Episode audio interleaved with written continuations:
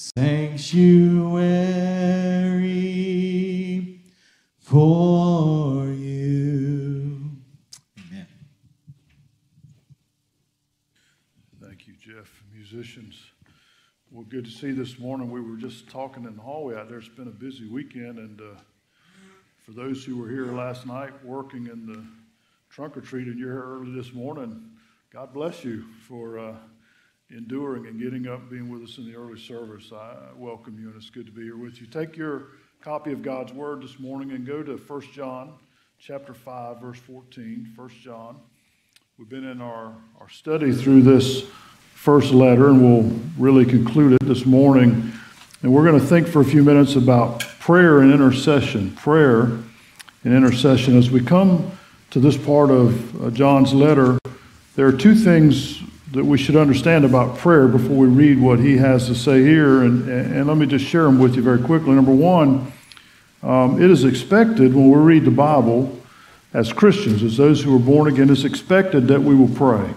It's taken for granted when you read the scriptures that we that we talk to God the Father, that as the redeemed of Christ, that we have that kind of relationship with God where we pray. In other words, the Bible teaches us that to be saved is then the natural follow on of having a, a, desire to pray, and it's natural for us. In fact, I would even say this far uh, prayer for the Christian, prayer for the child of God, should be as natural as breathing. It should be a normal thing that you respond in prayer.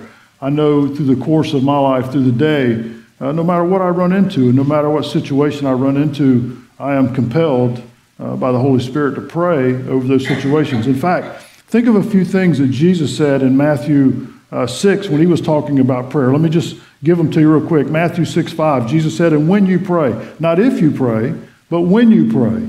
And then Jesus said in verse 6, But you, when you pray. And in verse 7, and when you pray. And in verse 9, in this manner, therefore, pray. Jesus expects us to pray. Jesus taught us about prayer with the expect, expectation that we would uh, pray. And secondly, not only are we expected in the scriptures to pray, to have a prayer life, but the Bible tells us that we are expected to pray for others, and we call that intercession, that we pray for the needs of others. And I give you two groups of people we ought to be praying about that encompass everybody. Number one, you ought to pray for lost people around you, people that are without Christ, and those who are, are under the condemnation of God's judgment for their sin. You know lost people all around you, your classmates, your friends, your neighbors. I have neighbors around me that I pray for regularly that they would come to Christ. And every opportunity I get, I try to talk to them about Jesus.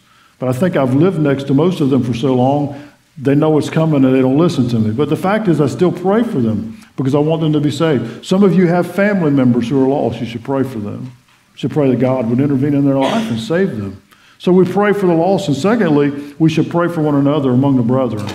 The Bible teaches that we should pray for one another. You see, Christians are born again and saved, and we're citizens of heaven, but we still live in this world and we have troubles, don't we?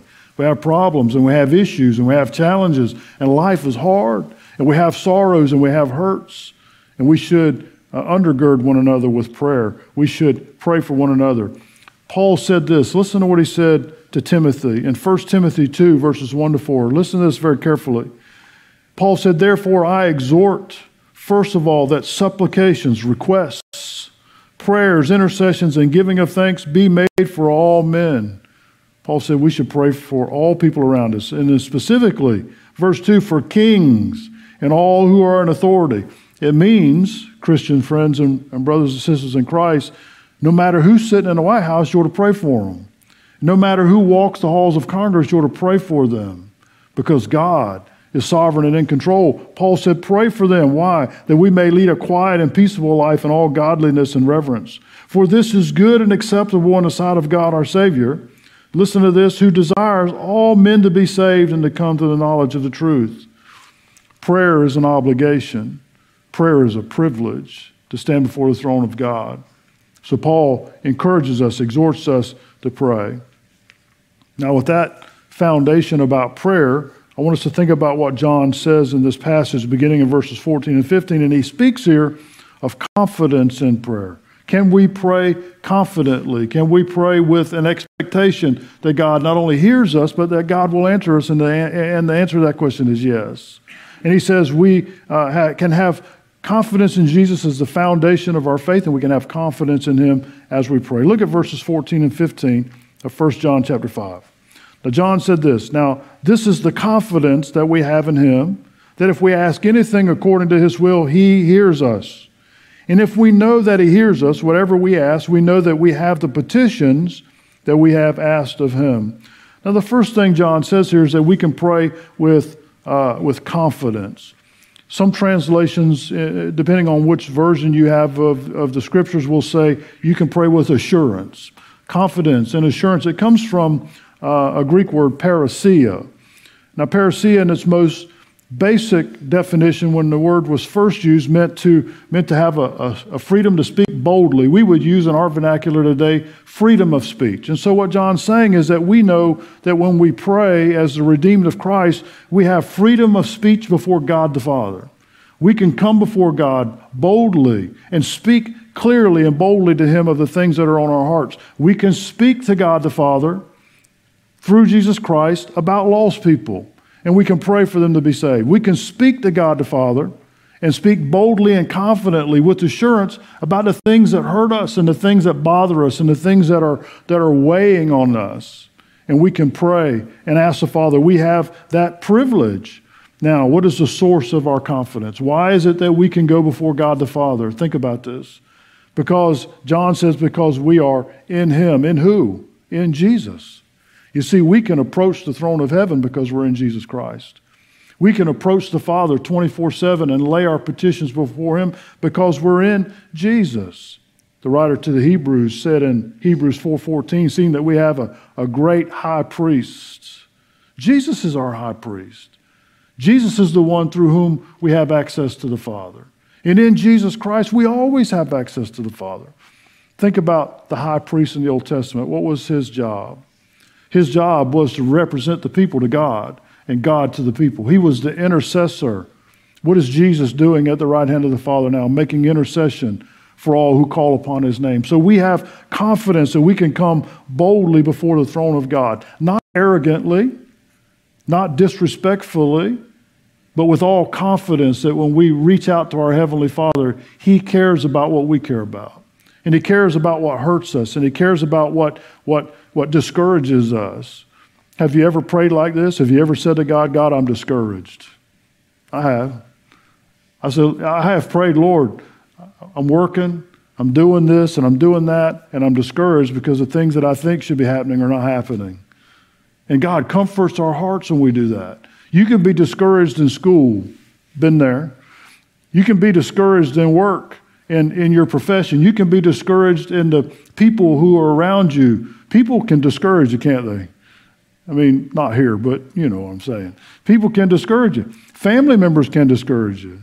People can discourage us. Situations in life can discourage us. Circumstances in life can discourage us. Isn't it comforting to know that we can have confidence and assurance that we can go before God the Father anytime and He hears us? And not only does He hear us, but He cares and He can minister to our needs. Now, I've had people over the years ask me, you know, sometimes, Pastor, I pray, uh, and, and I don't think my prayers get past the ceiling in my bedroom, or they don't get past the, the place where I'm, I'm praying. And, and, they, and they will ask me, you know, how do, we, how do we really know that God's hearing us? Well, this passage is your answer. John says right here, we can have confidence in God. You say, well, it's hard to have confidence when sometimes I don't pray and I don't see anything happen. No, listen very carefully. When you pray, something is always happening. The sovereign God is deciding what's good for you. And sometimes what God decides is good for us is not what we think is good for us. And sometimes when we ask God for what we want, it isn't what God wants us to have. And so what we have to do is be willing to have God answer the prayer that He wants it answered, the way He wants it answered, because God's answer is always the best answer. And so we can pray with confidence, we can pray with assurance. Now, John also tells us here uh, that there's a, a specific key to effective prayer. In other words, there's a key to praying and seeing God answer it. Now, I don't know about you, but I, I really am encouraged when I pray about something and then I see it happen. Does ever happen in your life? I mean, you pray about something specifically And then boom, God does it. And, and you just are encouraged about that. And, and the way that happens is not by accident. Notice what John said again in verse 14. Now, this is the confidence, the assurance that we have in Him, in Jesus. Now, watch, that if we ask anything according to His will, He hears us. Do you get the key in that verse? We need to pray according to God's will. Now, understand this very carefully. Prayer is not an attempt to, build, to bend God's will to ours. Prayer is us conforming to God's will. Prayer is us saying, God, I want what you want, not what I want. What did Jesus say in the Garden of Gethsemane? Lord, if there's a way for this cup to be taken away, that I don't have to do this, good. Nevertheless, what? Not my will, but yours. That's how we should pray. We must pray according to God's will. Now, somebody will say, well, Pastor, it's, sometimes it's really hard to know God's will. Well, I'm glad you came this morning because I'm going to help you. You ready? You say, I want God to open up heaven and just speak to me right out of heaven and go, This is my will for you. And then that will clear it all up. I, I can just know what I'm supposed to do. Not quite that easy, but pretty close. Listen. The number one place where you can find out the will of God is in this book. If you read the Bible, you can, you can discern almost every situation in your life what God's going to want for you because His will is always going to be in accord to what His Word says. Let me give you one illustration marriage. What do we know in the Bible about marriage? Number one, if you're saved, don't be unequally yoked, right? In other words, marry a saved person. If you're saved and you marry a lost person, you're asking for a world of hurt. That's another message, but I'm just, trust me, from an older guy who's seen it, you marry somebody who's lost, life's not going to be easy. So, number one, the Bible says that God would have us be equally yoked, right? The second thing the Bible says is God hates divorce, so when you get married, stay married. Not popular today, but that's God's will, right? So you marry somebody who's saved if you're saved, and you stay married. And the Bible says marriage is one man and one woman for life.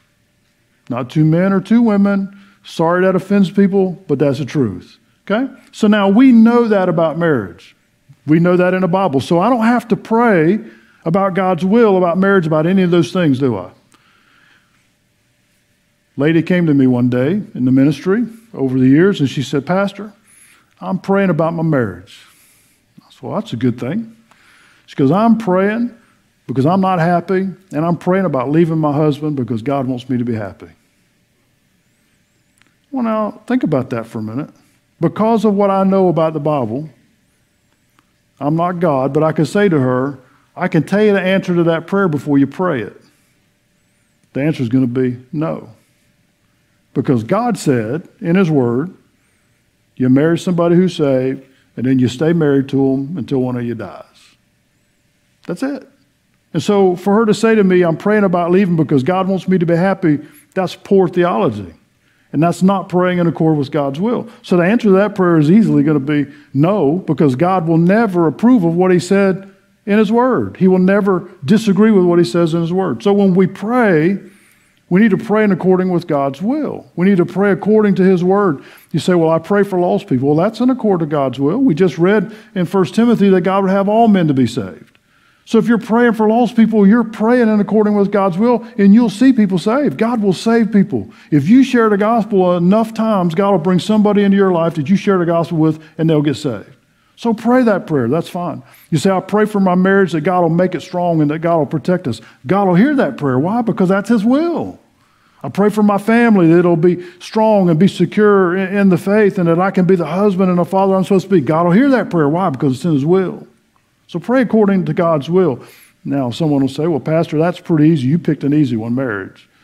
What about the stuff in life that isn't specifically covered in the Bible? And there are many instances in life where there, you just can't turn to, to, to chapter and verse and go, oh, well, look what God said right here about selling my house. Or look what God said right here about which school I'm supposed to go to, or, or should I take this new job or not take this new job? That's, you're not going to find that in there.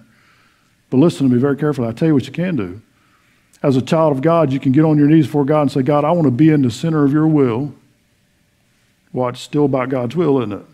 God, I want to be in the center of your will. Should I buy this house or not? whatever it is. God, should I take this job or not? Should I move here or not? Here's, here's the experience in my Christian life. God always, God will always show you the path to go. God will always show you what, what you ought to do. Let me give you a couple of examples very quickly. I spent over 20 years in the military. Those of you who are, who are familiar with the military, every three years or so you get orders. And orders means they send you to a new command or they send you to a new place. And it could be from the East Coast to the West Coast, uh, from here to uh, some other country. It just it's wherever, and it's predicated. They tell you it's predicated on the needs of the Navy. And back when I joined up, they weren't as touchy feely in the military, and they would say, "We didn't issue you a wife or a family. We gave you a sea bag, and whenever we tell you to go, we want you to get your stuff and go." And it was like, "Yes, sir," and and you get your stuff and go. But there were several times through my career where Sherry was here, my family was here. There's three Navy bases here, and I said, Lord, I'd really like to stay in Jacksonville. Sherry's going to college. We have a house here. Really don't want to get moved. Now, listen, is that in the Bible? Chapter, verse, pray this prayer and you can stay in Jacksonville? No, it's not in there. But as a child of God, you know what I know? God's will for my life is right. And so I would say to him as my heavenly father, because I can pray with confidence, right? Because I'm in Jesus. So I would go to God and I would say, Lord, here's all the reasons I want to stay in Jacksonville. My wife's in college. You know, I'd give God my list of reasons. Then I would always say, God, and we're really active in church at this church, and I don't want to leave church. And, and I was teaching Sunday school and I was serving as a deacon. And so I was like, God, we're really plugged in here, and I'd like to stay here. Two times Two times I saw God do what only God can do.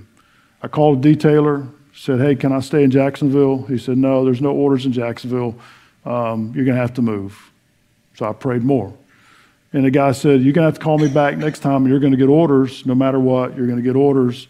And so I called him back the next time, thinking, already kind of getting in my mind, God wants me to go somewhere else. I'm going to move. I called a guy back, and, and his first words out of his mouth goes, You're the luckiest guy on the face of the planet. And I'm thinking, Nah, I ain't lucky. I just know God. And he goes, I just got these new reqs that were late. They didn't come in with the rest of the reqs, and there's an orders in Jacksonville, Cecil Field. Do you want them? I said, Yeah, I'll take them. So you see, I'm telling you, I can tell you from life experience, God, God can move circumstances. He can move the United States Navy for one of his children if he wants if that's what he wants for your life. I give you one about this church. God called us to start this church. We got a group together. For months, we could not find a place to meet. I didn't want to meet in a school because we didn't have a key to the building and we couldn't go and have prayer meeting. We couldn't do VBS. We couldn't do, I wanted to, I pray God, we need, we need a building that we have the keys to that's our building, that we can, I don't care if we rent it, I don't care, we need a building. It can be a barn, I don't care, but we need to be able to get in there when we need to get in there. And so I prayed about that hard. Nothing. I mean, we would drive, I would take lunch all, I was still in the Navy, I would take lunch, I would drive around Orange Park, I would look for, for buildings, storefronts, empty buildings, and I would call. Nobody wanted a church in there. There was a no, you can't put a church in there. So we would, man, we were scouring Orange Park and the only thing, on one day, I don't remember what day it was, I was in my office at NS Jax, and I had a, a big office, and, and uh, I closed the door and got on my knees in my office and said, God, we, you know, we're going to start this church here in a month or two, and we need a place to meet. I met up with a guy for lunch who was my who was one of my visiting buddies that I visited with, and we prayed, and we got in the car, and the first place we drove to had an empty building. I called a guy, he said, Yeah, man, we'll let you put a church in there, and boom, it was done that quick. Now, you say, Well, oh, that's just coincidence. That's not coincidence. That's God. We're praying, and God hears our prayers. We know it's God's will for us to start a church. The thing was made very clear to us. So we know we're praying in God's will, and we're asking God, God, is your will for this to happen. Now we need some help to, to make this thing happen, and God did it. And, you know, I could go I could go back through my life and give you all those examples. So, what I'm saying is, we pray in accord with God's will from the Bible. And then on those, those things that aren't specifically spelled out in there, you know that if your life is in the will of God, if you're saying, God, I want your will for my life, then all the ancillary stuff around in your life that you pray over because you're walking in the will of God, God cares about that stuff. And God can move circumstances and people and situations to bring it about to be. And that whole thing with the church, by the way, I didn't tell you the best part. There was a partnership. There were three of them who owned these buildings. And the first guy I called uh, was, a, was a church guy, was a Christian guy. And I said, Yeah, man, we'll let you put a church in there. But then his partner was opposed to it. Again, we don't want any church in our rental building. The first guy called, overrode the second guy, and we got in the building anyway. So the point is, God can move people's hearts and make things happen. Uh, we, we just have to take it to God and we have to ask Him as His children in His will, and God will move those circumstances in life. Now, we're told here one of, the, one of the great benefits of being a child of God is that we're always heard before God. He says in verse 15, and, and if we know that He hears us, whatever we ask, we know that we have the petitions that we have asked of Him. You've heard this before. God answers every prayer of His children and answers in one of three forms it's yes, no, or wait. That's it. God always answers that way. Every prayer you pray, that's going to be one of the answers yes, nor wait. Now, we don't like two of those. We like, we like the first one, we like the yes. And not only do I like yes, but I like yes right now.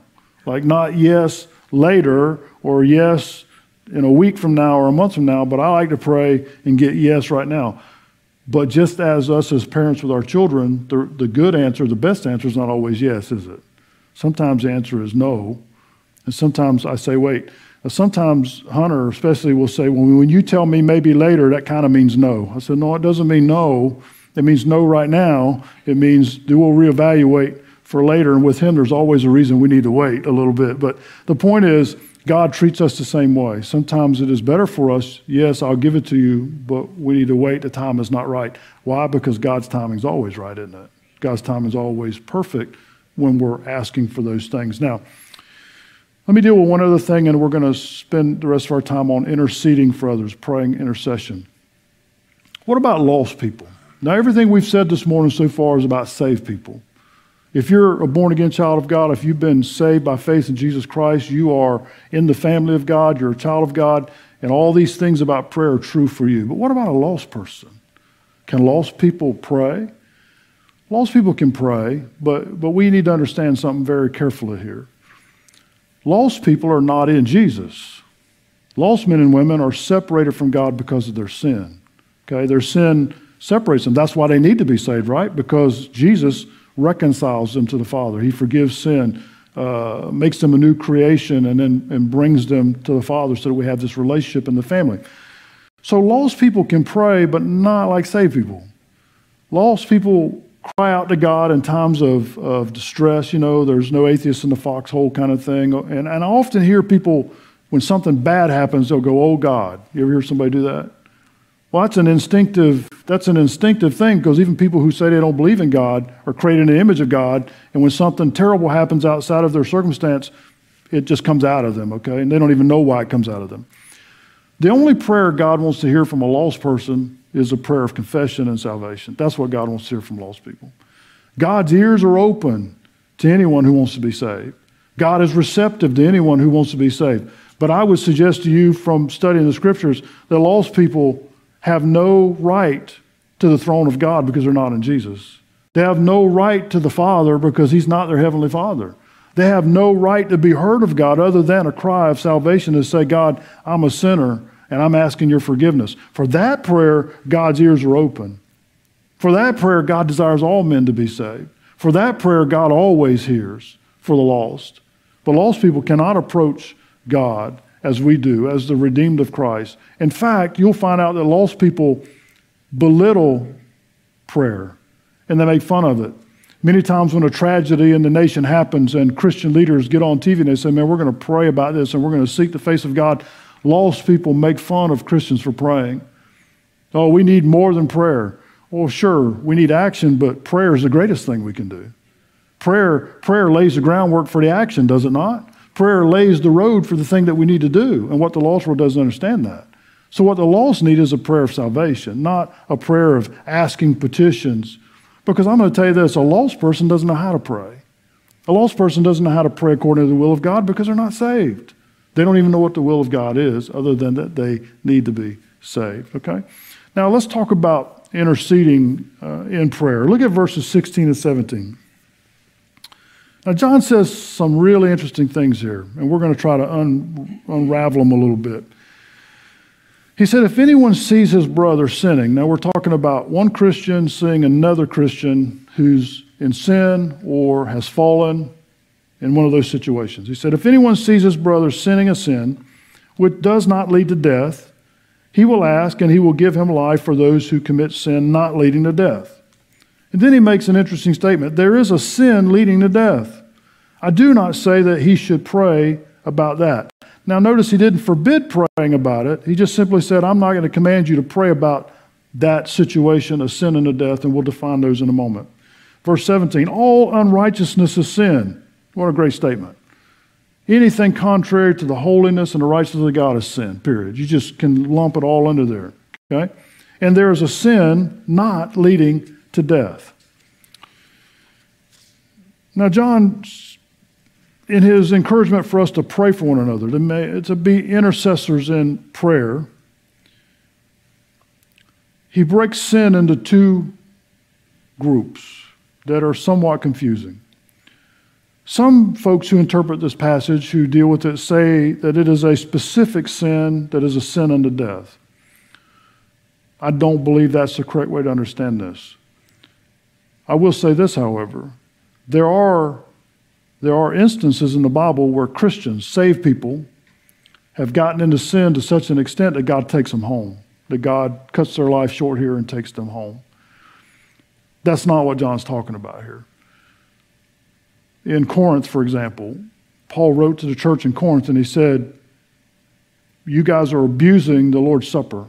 And what they were doing, if you read the history behind it, is the, the wealthy were celebrating the Lord's Supper and getting intoxicated, and they were, they were blasphemous in it.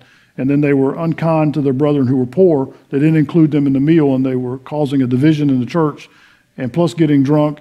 And Paul said to them, Because of that, some of you are sick and some of you sleep, meaning some of you God's taken home because of your sin. So there are instances in the Bible, and there are instances throughout church history where a Christian, a saved person, becomes so disobedient to God and, and, and, gets so into sin and won't, and won't confess and be restored to a relationship with God that God just takes them home. That's not what John's talking about here. He's not talking about a specific sin. In fact, let me, let me describe it this way Everybody who comes into the world is a sinner. Okay? Everybody who's born after Adam, because Adam sinned and passed that down to all of humanity. In that everybody's a sinner, there are two paths sinners can take, okay?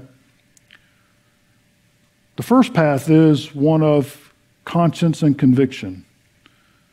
Because you're saved this morning, if you're saved, you were on that path. In other words, if we, if we tell a lie, we feel bad about it. We have a, we have a conscience about it. If, we're, if we cheat, uh, on a test or, or, or cheat on our taxes or we, or we do something that we know is wrong, it bothers us. Okay? Lost people have a conscience because they're created in the image of God. Someone who's unfaithful in their marriage has a conscience about it. They feel bad about it. I read in the news not long ago that a, that a person who had murdered someone and gotten away with it eventually turned themselves in and they asked him, Why'd you turn yourself in? He said, I couldn't live with it anymore. Okay? Because of a conscience, because there was a conviction about it. Now, it is that conviction through the Holy Spirit. The Holy Spirit, at some point in your life, convicted you about your sin, and you confessed to God and you asked Him to forgive you, and you were saved. So, there are lost people in the world who are not saved, but yet they have a they have a, a God given conscience about sin. They know when things are wrong. They know when they've stepped over the line and, and they feel bad about it. They just never have come to Jesus and gotten saved. So there's that group of people who have a conscience about sin. But then there's another group that I believe John's talking about right here that we call that we call in the Bible a reprobate group, okay? There are lost men and women in the world who who lose their conviction and consciousness of sin because of their giving themselves over to sin. Everybody follow me? In other words, they get into sin to such a point where it becomes the passion of their life. In other words, if you were to read Romans chapter 1, Paul talks about this downward progression of, of mankind where there was a time when we knew God.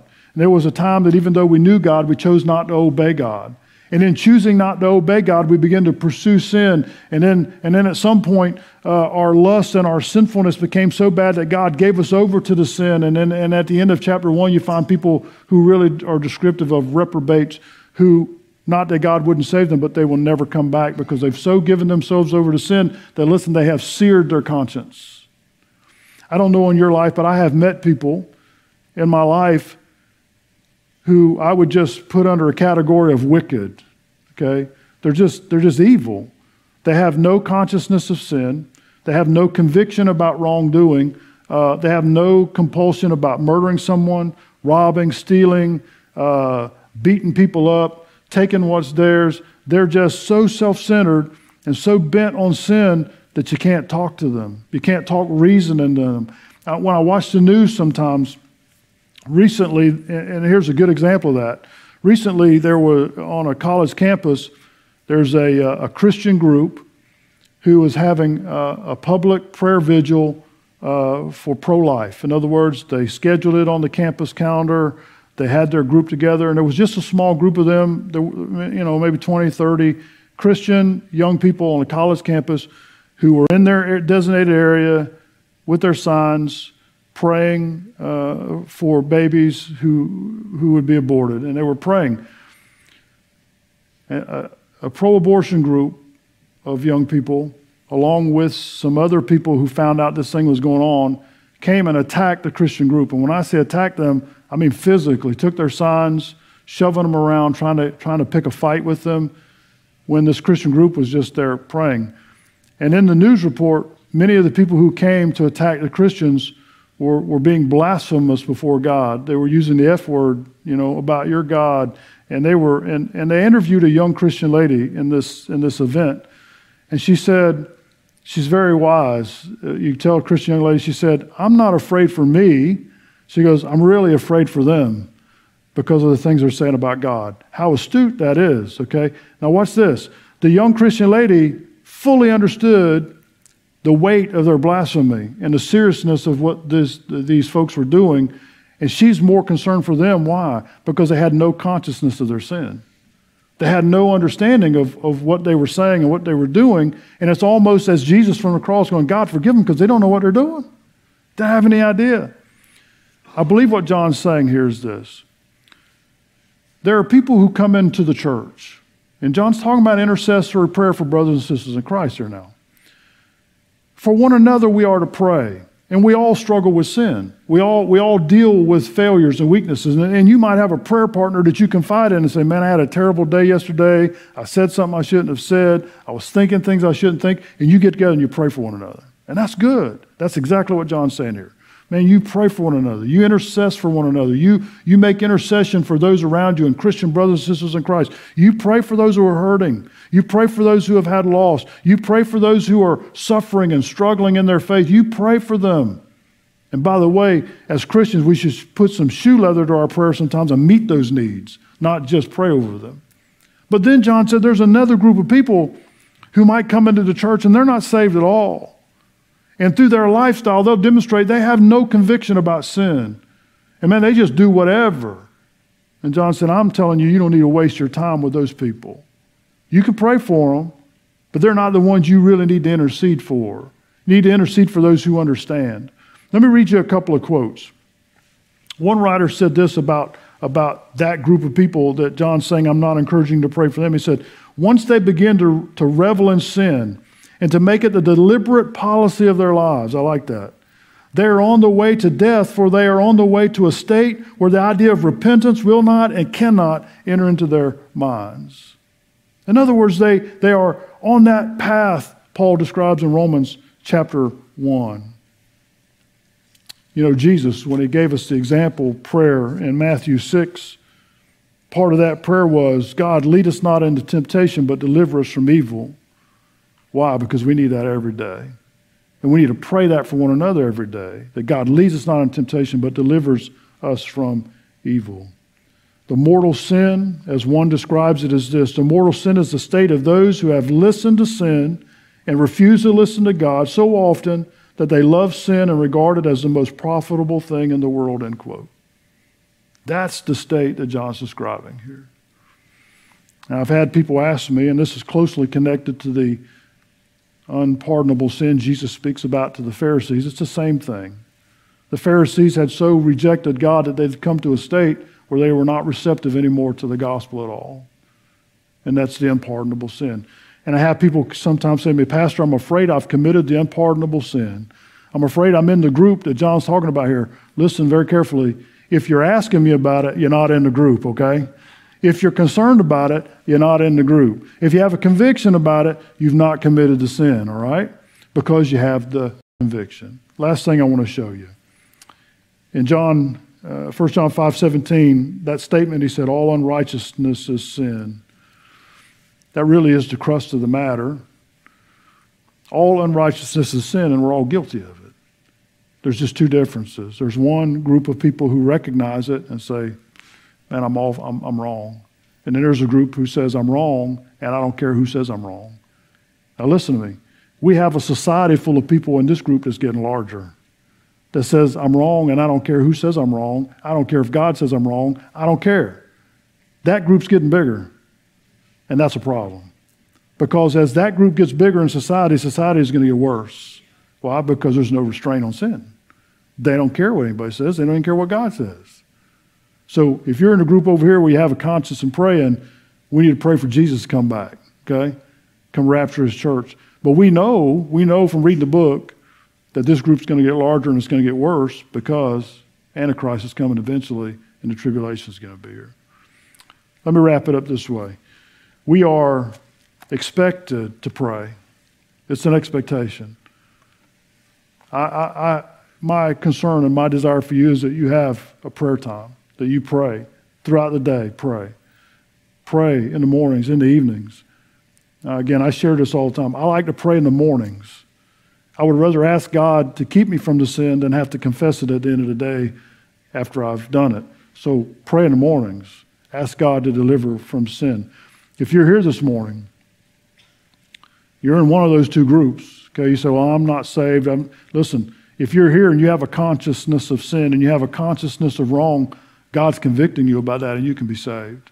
You just need to pray, confess your sin, and ask Him to save you. Jesus will save you today. I pray that for you today if you're lost. Let's pray together.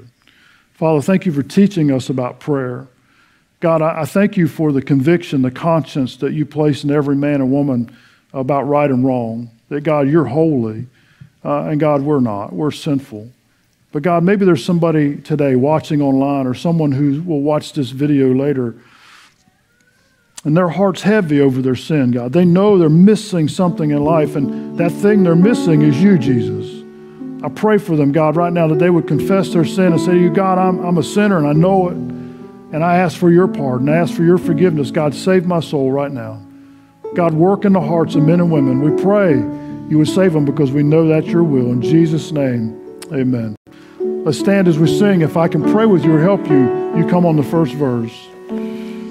The Savior is waiting to enter your heart. Why don't you let him come in? There's nothing in this world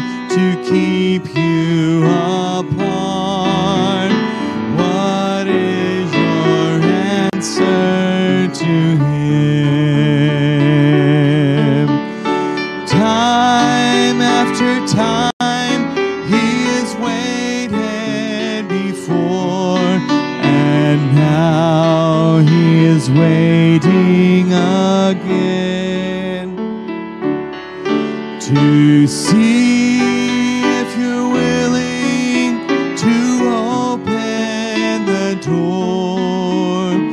Oh, how he wants to come in. Great to be here with you this morning. Uh, tonight, Awana will be here at 6 o'clock. We're in the ministry of Jesus.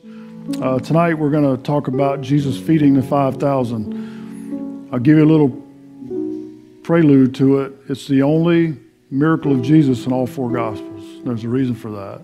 Only one recorded in all four. So come back and let's talk about that together tonight. Anything else? Let's pray. Thank you, Father, for this morning, for this weekend. God, for your active response to our prayers, God, and how you work in our lives. Lord, bless us now through the afternoon. In Jesus' name, amen.